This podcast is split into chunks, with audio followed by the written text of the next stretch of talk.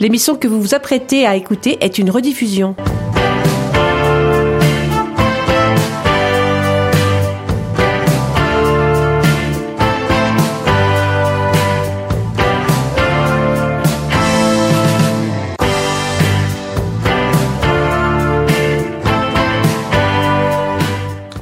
Bonjour, chères auditrices et auditeurs de Radio Résonance et Radio Avalon. Nous revoilà ensemble pour une heure, pour notre plus grand plaisir et le vôtre, nous l'espérons. Aujourd'hui, Hélène fait relâche et nous ne serons que deux dans le studio. Tout d'abord, l'imperturbable et inusable grand Jeff à la technique et à l'animation, votre humble serviteur. Bien qu'elle soit absente, Hélène nous a quand même concocté une petite chronique, donc malgré tout, vous allez quand même entendre sa voix suave dans un instant. Après la chronique d'Hélène, en deuxième partie, nous parlerons du célèbre régicide qui s'est passé en 1908. Ce mois-ci, on commémorait son 113e anniversaire, si je puis dire. Et puis, comme il ne faut pas déroger à la règle, je laisse le top de départ à Jeff. Comment ça va-t-il bien Ça va, bonjour à toutes et bonjour à tous. Euh, eh ben, on est prêt pour. On y va, là, on va y aller. Bora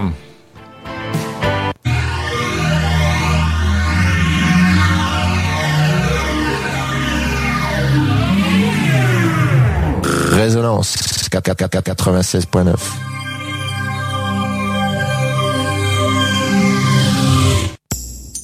Sur Rencontre lusophone, on n'est pas à l'abri d'un coup de gueule ou d'un coup de cœur. C'est la petite chronique. C'est la petite chronique. Cet espace est généralement dédié à exprimer des coups de gueule ou des coups de cœur, mais aussi à vous parler des personnes lusophones notoires qui ont marqué leur époque. Eh bien, c'est précisément l'une de ces personnes que j'ai eu envie de mettre en lumière pour vous ce soir.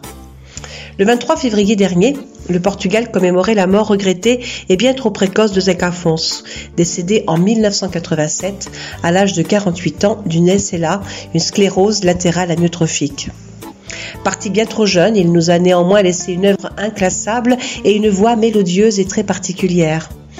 Zeka Fons était un poète et un compositeur inné de musique révolutionnaire. Il avait d'ailleurs consacré sa vie à composer des chansons critiquant le régime de Salazar, et notamment celle qui depuis est devenue l'hymne de la révolution des œillets, Grandula Villa Morena. Cet auteur a toujours marqué mon admiration car il était rempli d'humanité et de délicatesse. Mais en même temps, il était un effroyable révolutionnaire dans tous les sens du terme parce que comme personne, il a su faire l'improbable lien entre la chanson engagée et la poésie.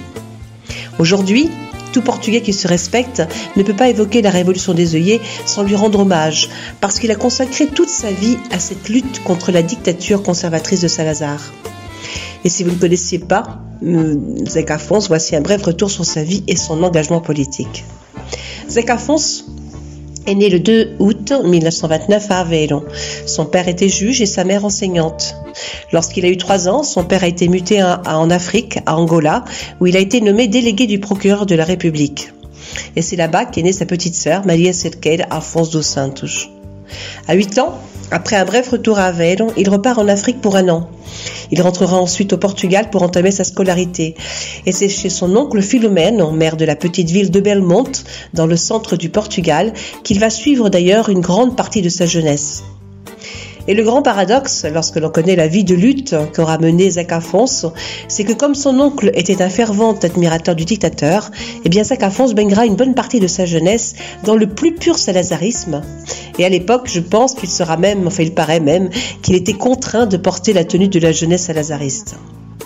Mais en fait, finalement, c'est aussi grâce à cette vie passée chez son oncle à Belmont que Zek apprendra finalement conscience de la noirceur et du côté pervers de cette politique. Entre-temps, il va fréquenter le lycée, puis la faculté de lettres à Coimbra, où il intégrera la chorale académique et plus tard la Tune académique de l'université de Coimbra. Et c'est là que Zek va vraiment révéler son talent d'interprète de fado. En 1948, il conclut sa première partie de ses études et se marie en secret contre l'avis de ses parents, avec Maria Maria d'Oliveira, une jeune couturière d'origine modeste. En 49, toujours à Coimbra, il intègre un master en sciences historico-philosophiques. En 53, naîtra son premier fils, José Manuel, et après son service militaire, il entamera une carrière d'enseignant. C'est également à cette époque qu'il commence à s'éloigner de plus en plus du pur fado de Coimbra et qu'il rencontrera son partenaire musical qu'il ne quittera plus jusqu'à sa mort. Et il s'agit du grand guitariste Rui Pato. Toute sa vie, Fon se produira dans des fêtes populaires, au contact des gens. À partir de 1962, il commence à observer avec beaucoup d'attention la crise qui se dessine à Lisbonne et commence à dénoncer l'oppression due au capitalisme. Il sera même censuré par la police politique, lapide, qui le poursuivra et l'expulsera de l'enseignement. Ayant été contraint de cesser son travail d'enseignant à cause de la censure, Zekafon se consacrera enfin à plein temps à sa vraie passion, la musique. Il commence également à être connu dans le monde entier et surtout partout il y a des compatriotes portugais. Il se produira alors en Suisse, en Allemagne, en Suède, en France. Et en même temps, il intégrera un groupe euh, de musiciens chanteurs de fado avec Adriano Correia d'Oliveira, José Nisa, Serge Godinho, Durval Moreirinhas ou encore Esmeralda Amoluedo. En 64, il participe dans un groupe musical ouvrier à Grândola, dans la Lentège, une région fortement mobilisée contre le gouvernement de Salazar. Et c'est là qu'il trouvera l'inspiration pour composer la musique qui deviendra l'hymne de la liberté, Grândola Vila Morena. C'est là aussi qu'il débutera réellement une carrière politique pour défendre ses idéaux d'indépendance, idéaux anticolonialistes que durant toute sa vie il n'aura jamais peur de revendiquer. En 83, Trois ans avant sa mort et dans une phase déjà avancée de sa maladie, il remonte sur la scène du Coliseo de Lisbonne pour son dernier concert. Les hommages se multiplient alors et il est entre autres décoré de l'Ordre de la Liberté. Deux ans après, il enregistre un dernier album, Grinhas do Mato, qu'il n'aura malheureusement pas le temps de terminer. Zek restera à tout jamais dans la mémoire collective du peuple portugais. Partout dans le pays, il y a au moins 170 places, ruelles, avenues, boulevards et même quartiers portant le nom de José ou Zek, comme on l'appelle au Portugal. Alors pour terminer mon hommage à Zeca Afonso, je voudrais vous proposer Ballade Aleixo, un extrait de l'album Baladas e Canções, une chanson dans un style que Zeca décrivait comme contemplatif et comme un signe fort dans sa carrière de chanteur engagé qui avait compris que finalement la chanson pouvait aussi être une arme pour dénoncer des injustices.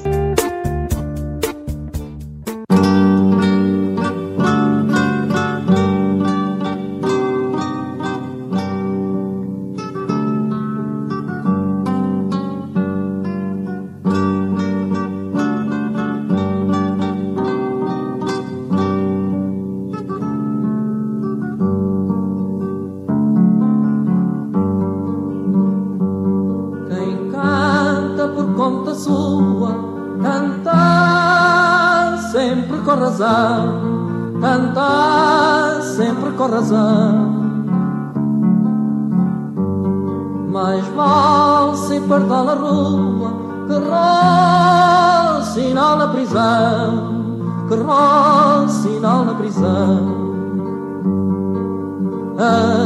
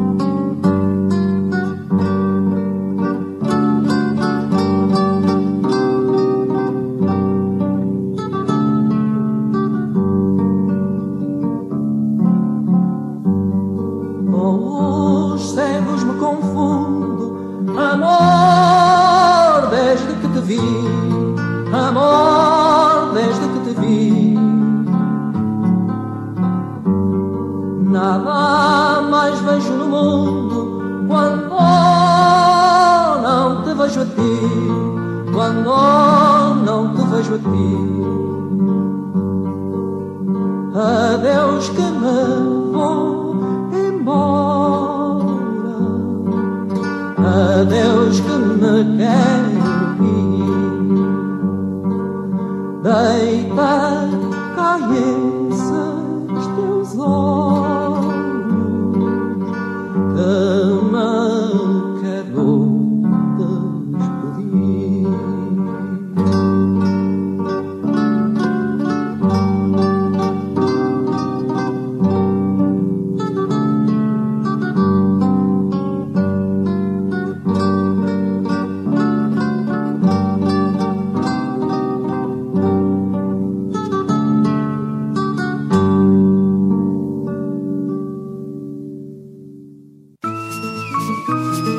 de la chronique culturelle de rencontres lusophones.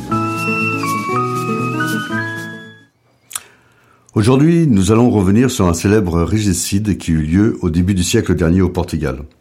Je vais bien sûr parler de celui commis en février 1908 sur le roi Don Carlos Ier et l'infante Don Luis Philippe. Quand on y regarde de plus près, on peut s'apercevoir que ce régicide ne servit pas à grand chose, car le plus jeune infante et la reine Amélie survécurent à un attentat, et ce n'est que deux ans plus tard que la République fut déclarée. Je serais tenté de dire que si les assassinats du roi et de son fils n'auraient pas eu lieu, la République aurait été quand même proclamée. Évidemment, peut-être pas en 1910, mais, bon, tout cela n'est que supposition. En vérité, les régicides fut l'aboutissement de l'affaire Map Rose, commencée en 1890, qui chamboula sérieusement la société portugaise et les intellectuels de l'époque. Il faut dire que le XIXe siècle au Portugal ne fut pas, il faut le reconnaître, de tout repos. Il y eut des tentatives de coup d'État, des révolutions et des conflits sporadiques. De plus, le siècle avait aussi commencé avec les invasions napoléoniennes et la perte du Brésil. Bref, une période à oublier dans la belle histoire du Portugal.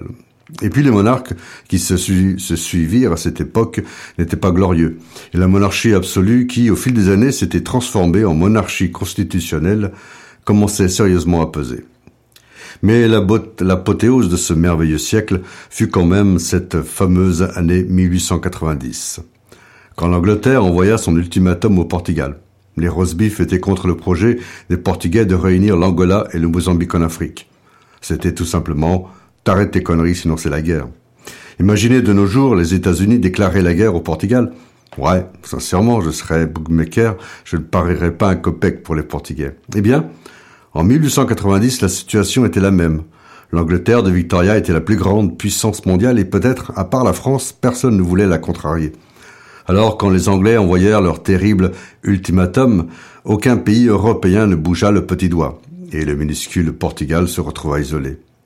Vous imaginez bien dans ces conditions que le roi Don Carlos Ier n'eut d'autre choix que de capituler et abandonner l'idée d'un nouveau Brésil.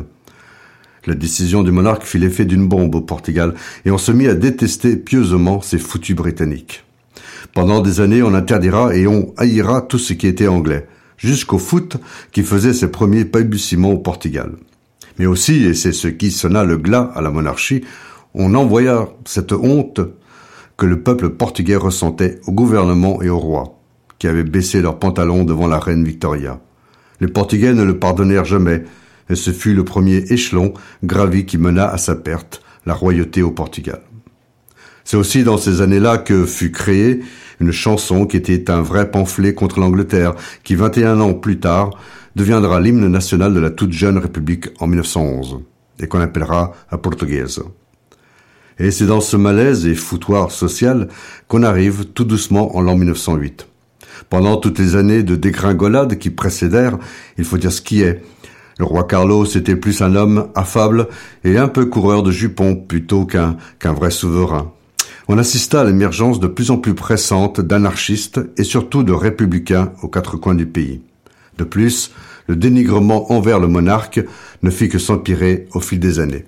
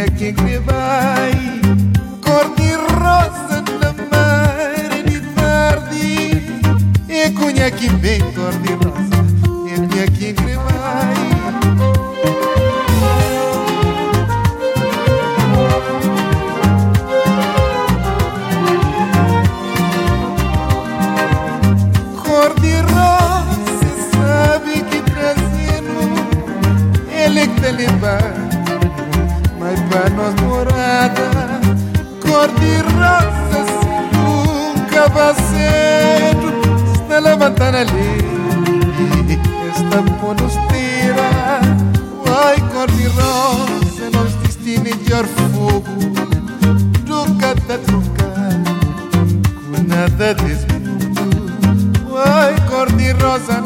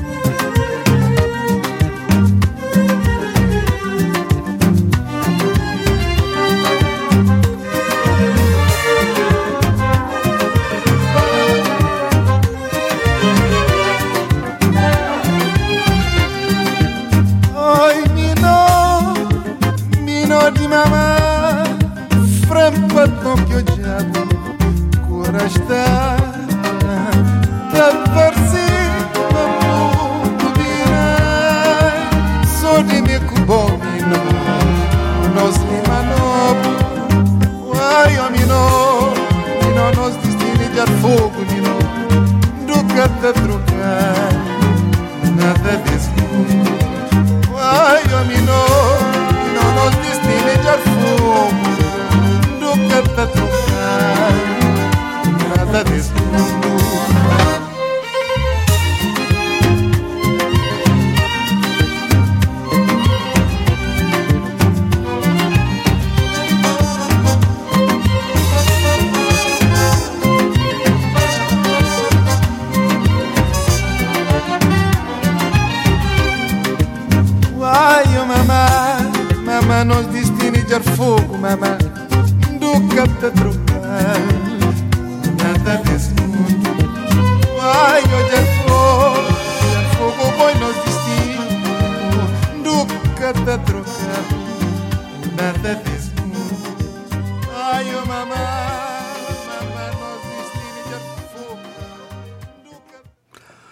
Le futur roi Charles Ier du Portugal, comme il est nommé en français, naît au palais d'Ajuda à Lisbonne, en septembre 1863.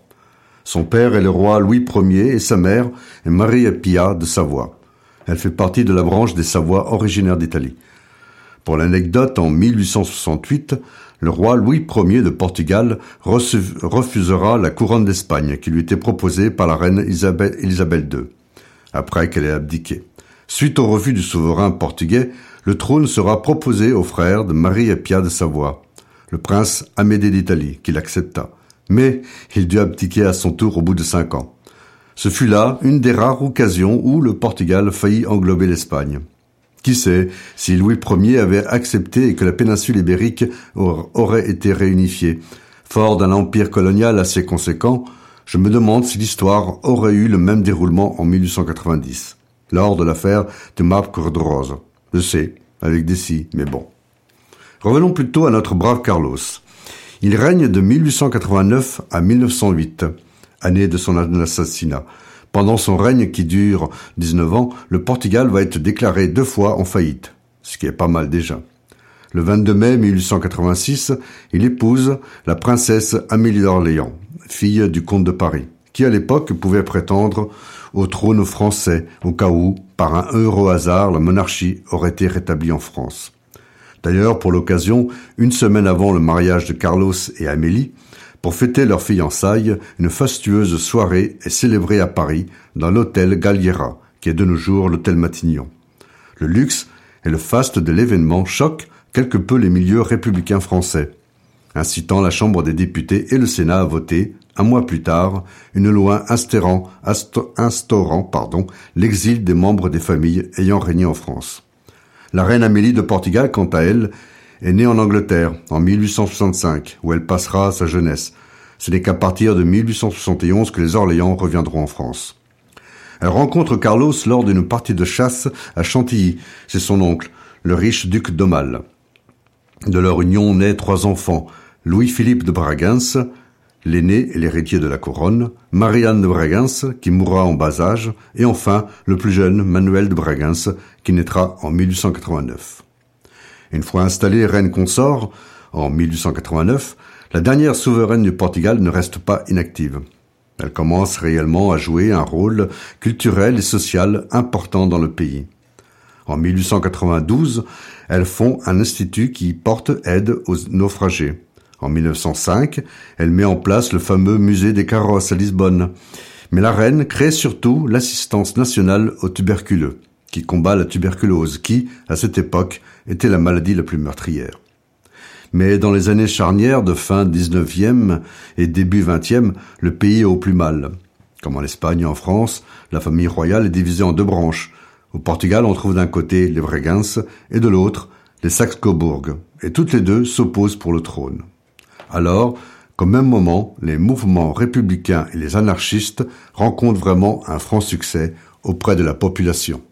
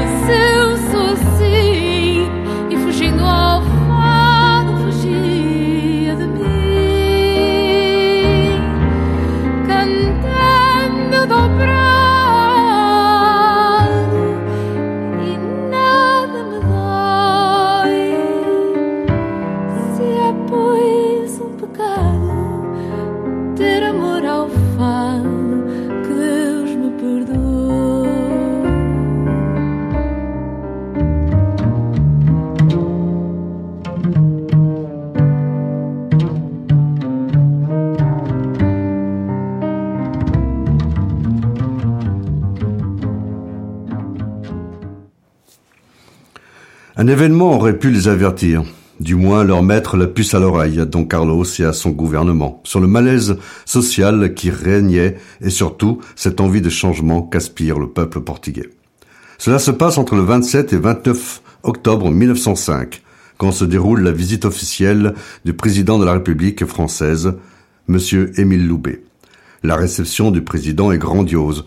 De sa descente du train au château de Belém, les rues de la capitale sont drapées aux couleurs du Portugal et de la France. On voit des fleurs sur tout le parcours et plus de dix mille hommes d'escadron montés sur leurs fidèles destriers forment une véritable aide d'honneur. Pour l'occasion, on a sorti les plus beaux carrosses du pays, plaqués d'or et de bois précieux, ceux qui de nos jours trônent dans le célèbre musée des carrosses de Lisbonne. Les carrosses ont chacun un nom, le Marie de Savoie, le José Ier, le Anna Victoria, le Clément XI, le plus beau réservé au chef d'État date du règne de Jean V. Il est tiré par huit chevaux, conduit par douze valets de pied et de quatre cavaliers. Tout le long, une foule immense et enthousiaste crie à plein poumon Vive la France et surtout Vive la République C'était bien là le signe de l'impopularité croissante de Don Carlos et de la monarchie tout court. En tout cas, le président, le Loubet fut ravi de son voyage au Portugal et la manière dont il fut accueilli. Et avant de rejoindre le cuirassé Léon Cambetta, il remercie chaleureusement le roi et la reine. Pour ne rien arranger, en 1907, le roi, pour faire face aux difficultés et au marasme ambiant où était plongé le Portugal, nomme un général, João Franco, à la tête du gouvernement, qui va instaurer une véritable dictature. C'est dans cette ambiance quelque peu délétère que nous arrivons à cette funeste journée du 1er février 1908. Si un kidam ou bien un touriste serait rentré, entré dans le café Gerlo, sur la place de Rossi à Lisbonne, ce jour-là, il aurait certainement remarqué plusieurs personnages dans un coin, assis à une table, avoir une conversation animée. Pourtant, les autres consommateurs ne portent aucune attention à leur effervescente discussion. D'ailleurs, dans le brouhaha ambiant, personne ne fait attention à personne. À Lisbonne, quand vous êtes un habitué d'un café, vous avez votre table attitrée, tout comme à Paris que vous pouvez avoir votre loge privée à l'opéra. Et c'est dans la partie la plus sombre du café, non loin de la porte des, des cuisines, que les gens peuvent, tous les jours, voir le même client de taille, moyenne, aux yeux bleus et à la barbe noire, parlant avec des grands gestes et doté d'une voix sonore. Il s'appelle Manuel dos da Silva Buissa, et il est professeur à l'école moderne. C'est un homme sanguin et qui s'emporte assez vite. Bref, c'est un homme violent. Quand il était à l'armée, il devint tireur d'élite, et depuis, il s'est sacrément visé juste. Plus tard dans la journée, ce don allait bien lui servir, et il le mettra en pratique à merveille. En face de lui, vient souvent s'asseoir un singulier personnage. Il s'appelle Alfredo Costa. Et il, fait un, il fait un étonnant contraste avec son acolyte. Il est grand, maigre, le nez tordu, mal vêtu. Son aspect n'est guère rassurant et il est tout aussi violent que le premier. Et pourtant, les deux individus si dissemblables sont unis par une même foi républicaine et sont tous les deux membres de la Carbonaria Lusitana.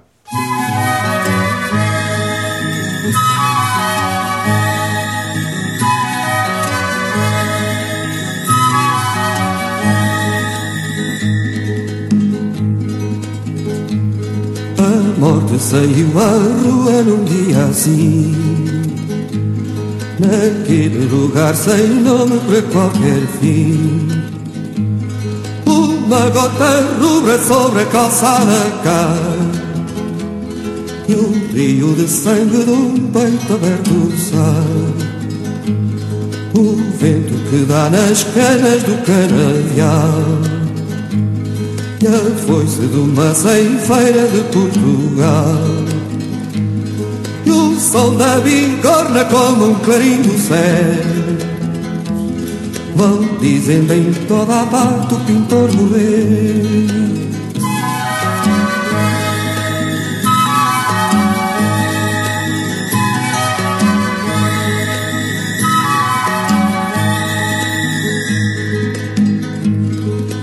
Sangue pintor reclama outra morte igual. Só olho por olho e dente por dente vale. A lei assassina a morte que te matou. Teu corpo pertence à terra que te abraçou. Aqui te afirmamos dente por dente assim que um dia virá melhor que rirá por fim. Na curva da estrada há covas feitas no chão e em todas floriram rosas do maraçã.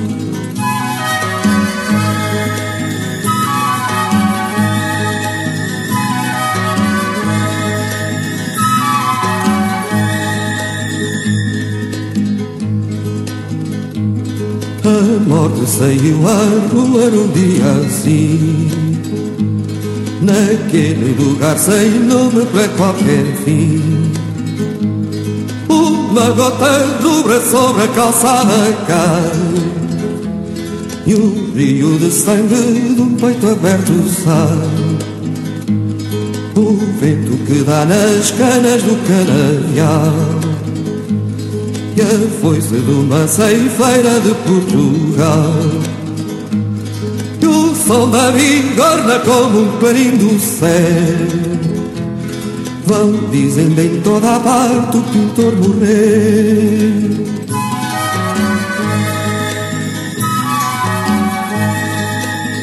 O pintor morreu, o pintor morreu, o pintor morreu.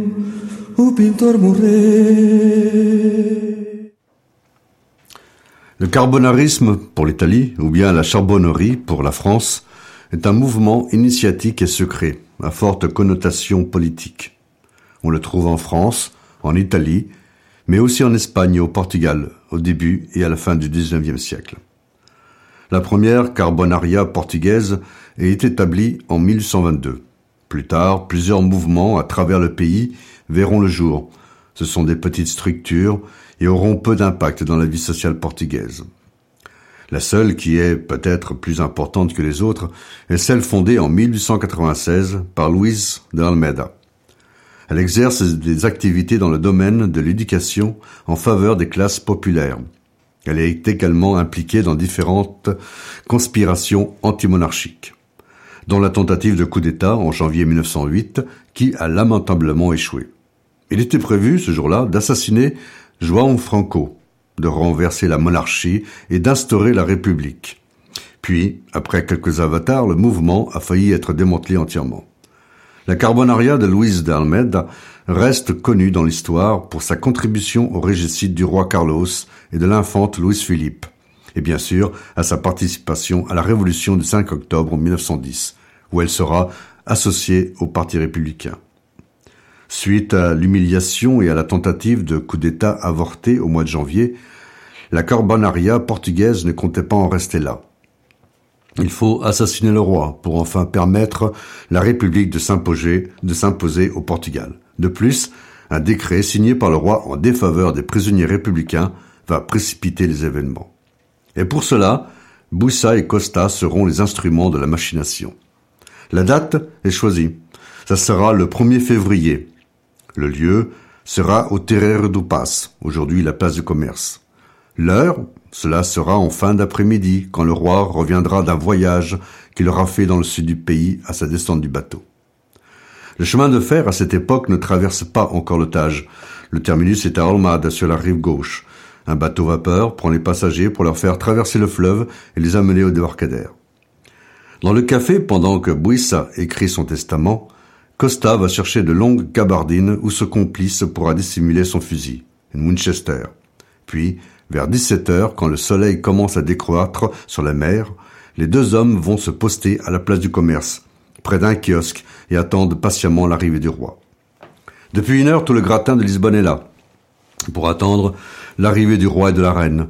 L'infante Don Manuel, accompagné du chef du gouvernement, Juan Franco, sont là aussi.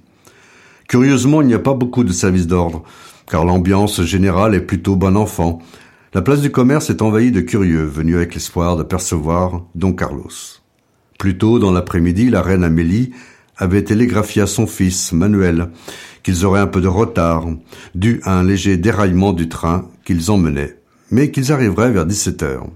Effectivement, on ne tarda pas à voir le bateau vapeur Don Louise s'approcher de la gare maritime.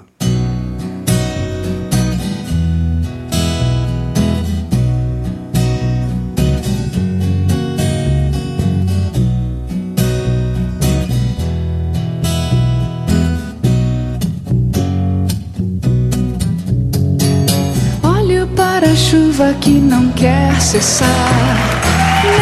vejo meu amor.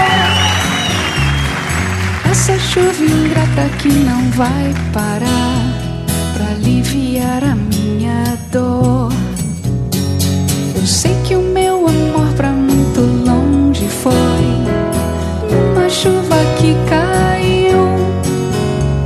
Ó, gente, por favor, pra ela vá contar que o meu coração se partiu. Chuva, traga o meu benzinho, pois preciso de carinho. Diga ela pra não me deixar triste assim. O ritmo dos pingos ao cair no chão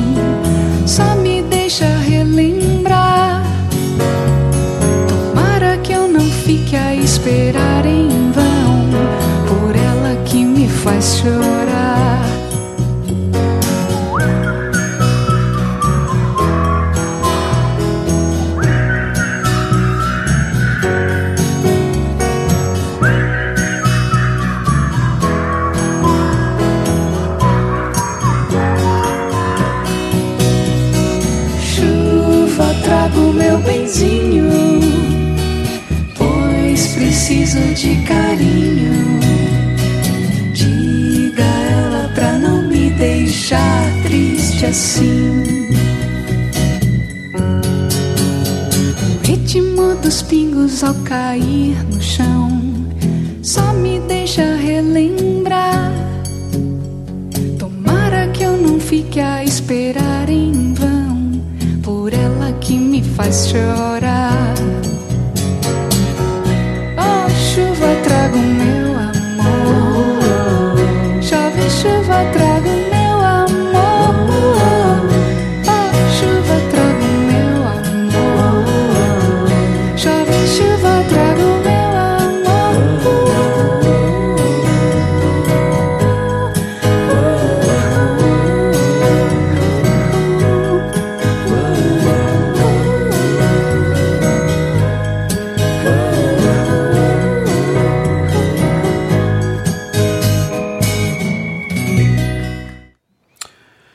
Fois le bateau accosté, le roi et la reine, accompagnés de l'infante Louise, Louise Philippe, descendent sur le quai. Aussitôt, une petite fille vêtue de bleu et de blanc, aux couleurs du drapeau portugais de l'époque, s'approche de la souveraine pour lui offrir un bouquet de fleurs qui sourit et remercie. Le roi a l'air préoccupé va voir son chef du gouvernement, Juan Franco, et lui dit Nous allons au palais, suivez-nous. Aussitôt, Juan Franco gagne son coupé et attend que le convoi se mette en branle. La famille royale, pendant ce temps-là, s'installe aussitôt dans une calèche, dans le sens de la marche, dont Carlos et son épouse. En face d'eux, dos à la route, prennent place le prince héritier Louis-Philippe et l'infante Don Manuel. Et le signe du départ est donné. Et maintenant, le landau royal passe devant d'Acosta. Manuel Buissa, qui s'était posté près de la statue de Joseph Ier, s'avance vers la calèche et se place à une dizaine de mètres du convoi. Il est aux environs de 17h20 et là tout se précipite.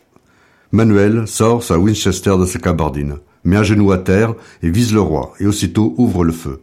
Il touche Don Carlos au cou en lui sanctionnant la colonne vertébrale.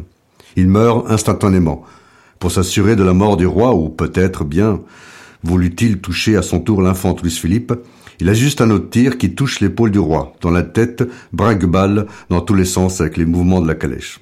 C'est alors c'est alors le moment que choisit Costa pour entrer dans la danse. Il grimpe sur le marchepied et tire deux fois dans le dos du roi. Là, pour le compte, il était vraiment mort. Puis échange des coups de feu avec l'infante Louise-Philippe, qui avait sorti son revolver de sa ceinture. Dans l'échange, Costa réussit à toucher le jeune prince en pleine poitrine. C'est alors que le redoutable Bouissa change de position et met en joue le prince. À une vingtaine de mètres de distance, il pose à nouveau le genou à terre et tire deux fois sur Louis-Philippe. La première balle rate sa cible, mais la deuxième touche le jeune prince en plein visage, avant de ressortir par la nuque.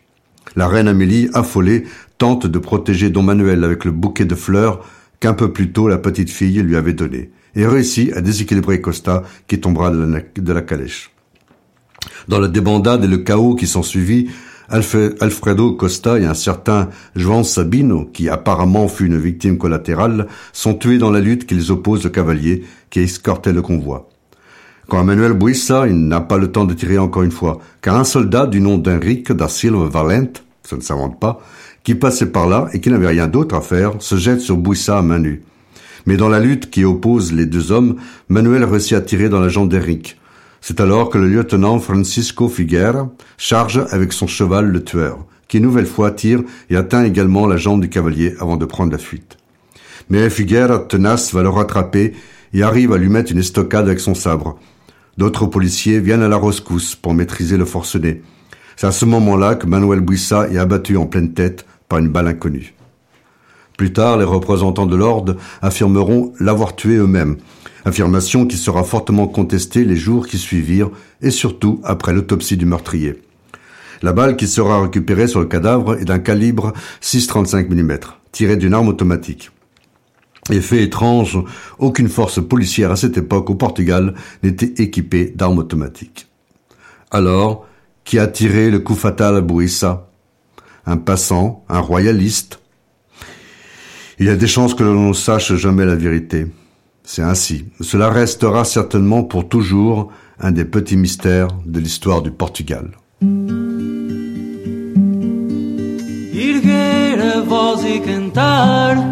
É força de quem é novo. Viver sempre a esperar, fraqueza de quem é povo.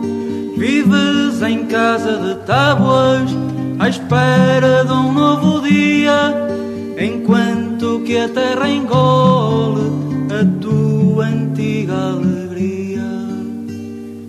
Canta, canta, amigo, canta, vem cantar a nossa canção. Tu sozinho não és nada, juntos temos o mundo na mão. Canta, canta, amigo, canta, vem cantar a nossa canção. Tu sozinho não és nada, juntos temos o mundo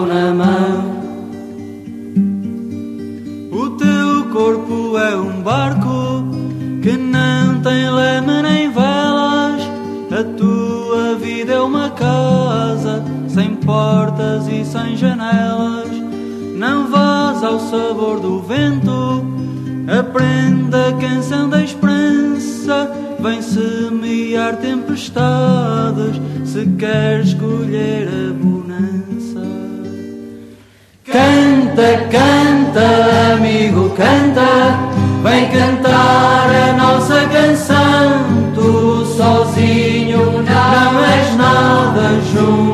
temos o mundo na mão.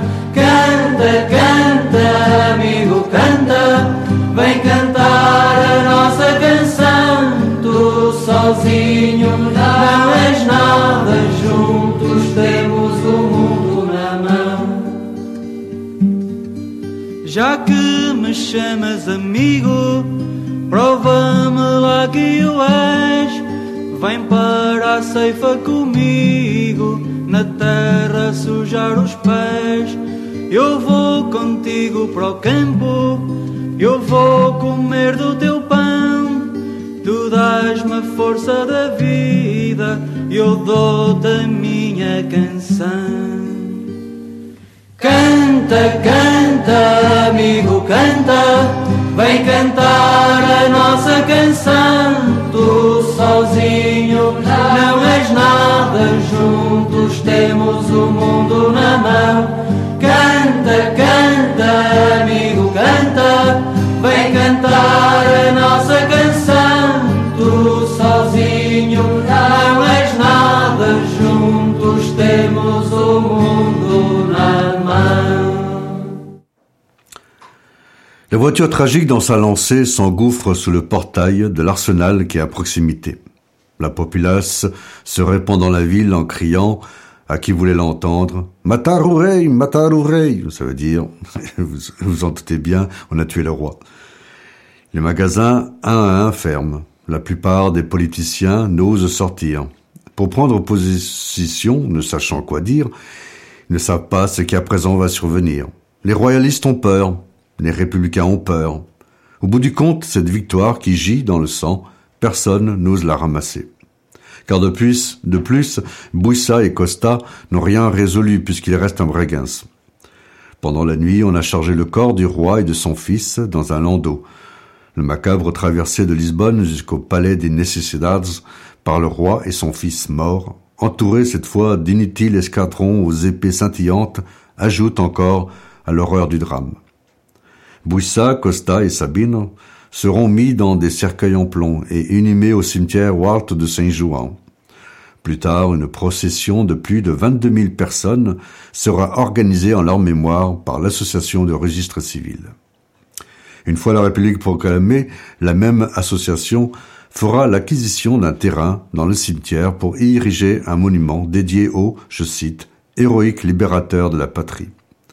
Pendant la période salazariste, le monument sera démonté et les corps furent mis sur un autre emplacement. De nos jours, le monument existe toujours, mais il n'a jamais repris sa place initiale.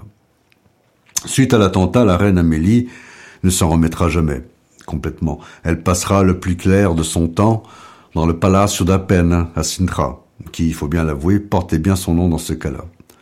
Le tout jeune nouveau roi Manuel II, il a tout juste 19 ans, et la reine Amélie cherchent l'apaisement et tentent de mettre en place une nouvelle monarchie peut-être à l'image de ce qui se fait en Angleterre de nos jours. D'ailleurs, la première chose que va faire le nouveau souverain sera de révoquer Juan Franco.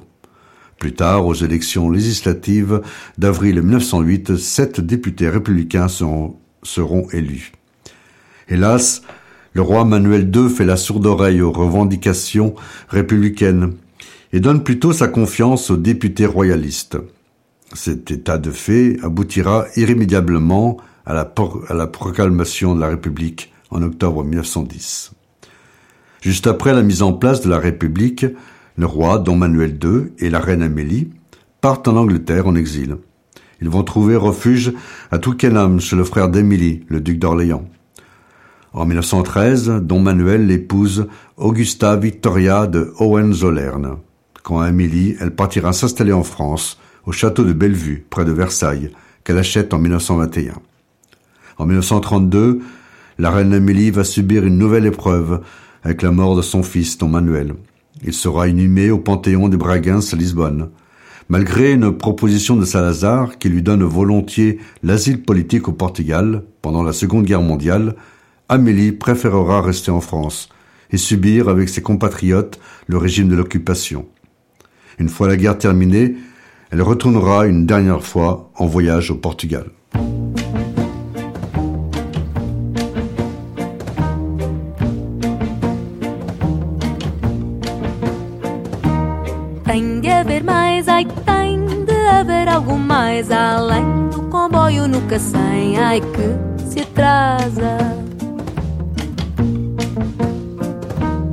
Não pode ser, pois não, a vida uma espera em vão e ao lado alguém a ler outra desgraça. Vou com a gente que vai fazer do mundo algo melhor, que sonha e quer muito mais que apenas isto. Mas cá vai tudo a resmungar que o mundo tem mal acordar. Mas se há lugar para me sentar, eu não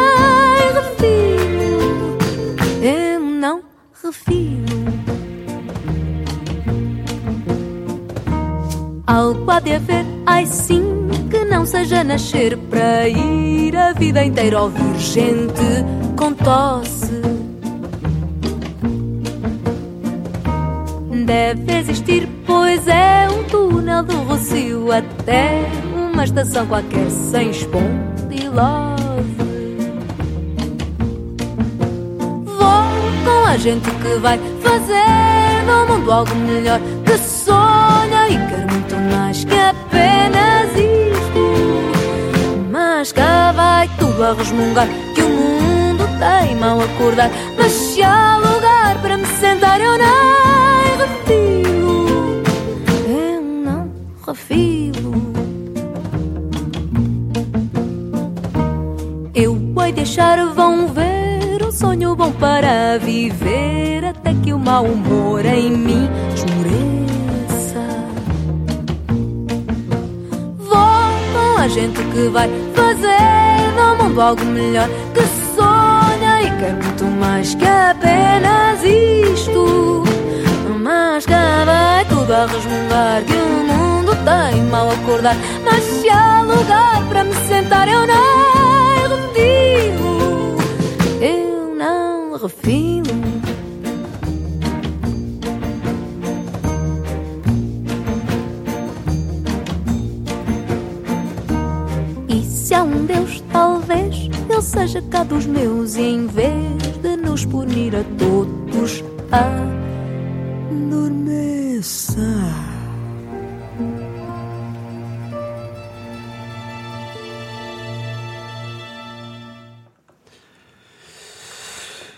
La reine Amélie s'éteint le 25 octobre 1951 dans son château de Bellevue près de Versailles. Son neveu, Michel de Grèce, évoque dans ses mémoires insolites la fin de la triste existence de la reine Amélie. Mais le peuple portugais ne l'a pas oublié. Elle aura droit à des funérailles nationales.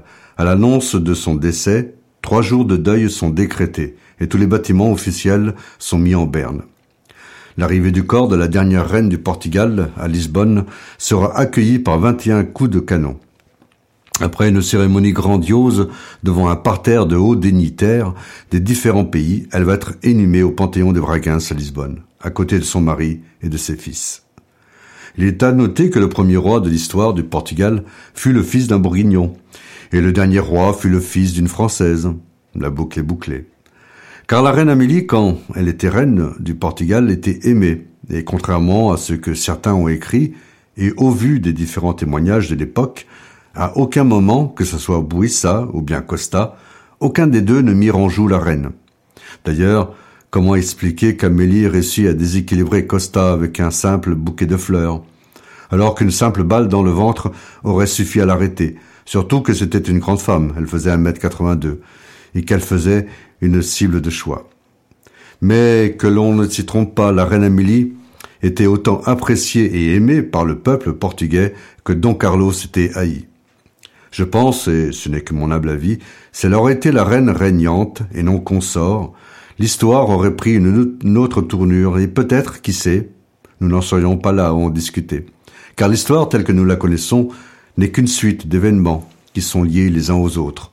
Je veux dire par là que tel événement est le résultat ou la conséquence de celui qui le précède, et ainsi de suite. Mais bon, comme disait l'autre, et avec des si, il y aurait longtemps qu'on aurait mis Paris en bouteille.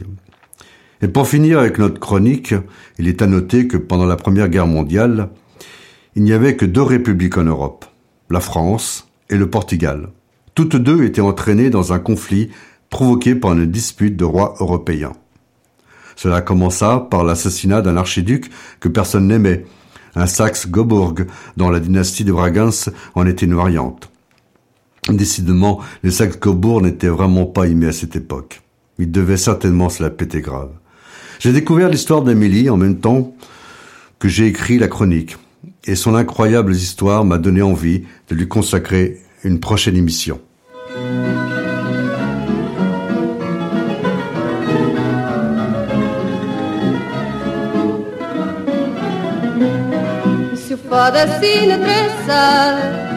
Que deu. Traçada, destino que Deus nos deu. Ai, se fui por ti procurado, o defeito só é teu. Se fui por ti procurado, o defeito só é teu. Eu não sei por que razão teu olhar se enfeitiçou. Eu não sei por que razão teu olhar se enfeitiçou. Ai, talvez que teu coração algo de bom encontrou. Talvez que teu coração algo de bom encontrou. Agora sente a vida e se houvesse separação. Agora sente a vida. Se houvesse separação, seria a vida perdida e a morte de uma paixão. Seria a vida perdida, a morte de uma paixão. Minha vida, tua vida, um destino que Deus nos deu. Minha vida, tua vida, destino que Deus nos deu. Ai, não me deixes só perdida, ai, meu coração é só teu. Não me deixes só perdida, meu coração é só teu.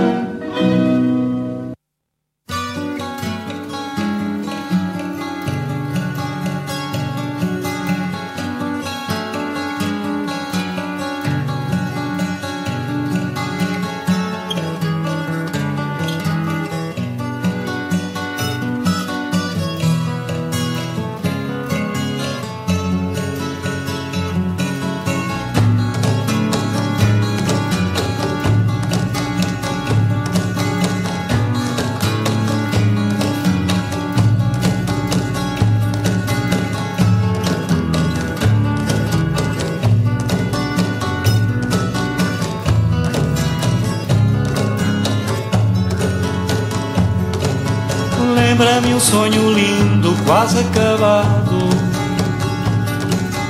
Lembra-me um céu aberto, outro fechado. Está lamada em sangue estrangulada. Estoura no peito um grito à desfilada. Canta roxinol, canta, não me des pena. Cresce, gira, sol cresce entre açucenas Afaga-me o corpo todo se te pertenço. Rasga-me o ventre ardendo em fumos de incenso. Lembra-me um sonho lindo, quase acabado.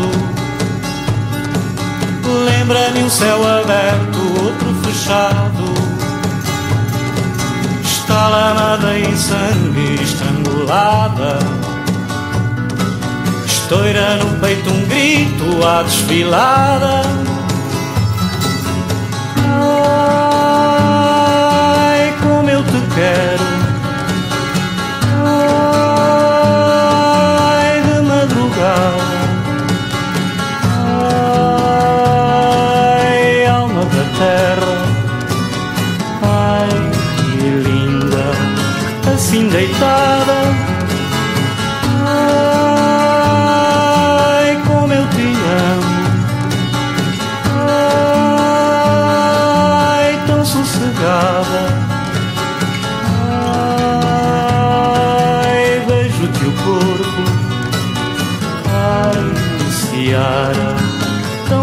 Desejada.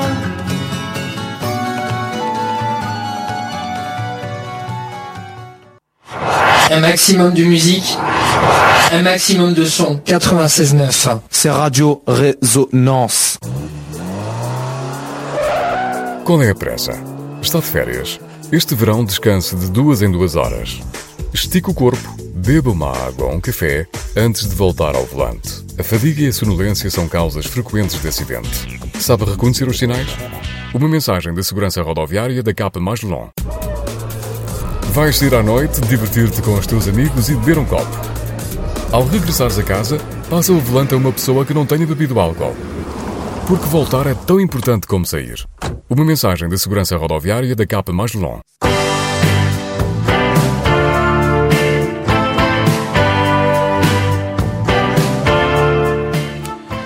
Et bien voilà, notre émission tire à sa fin.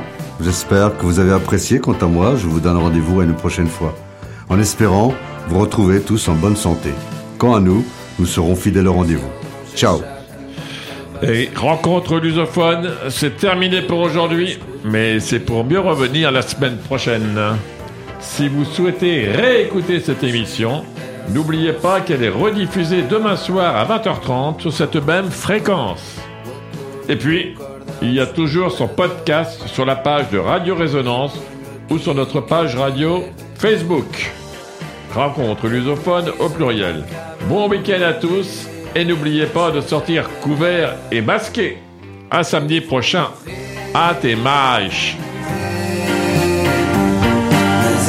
Vou aproveitar bem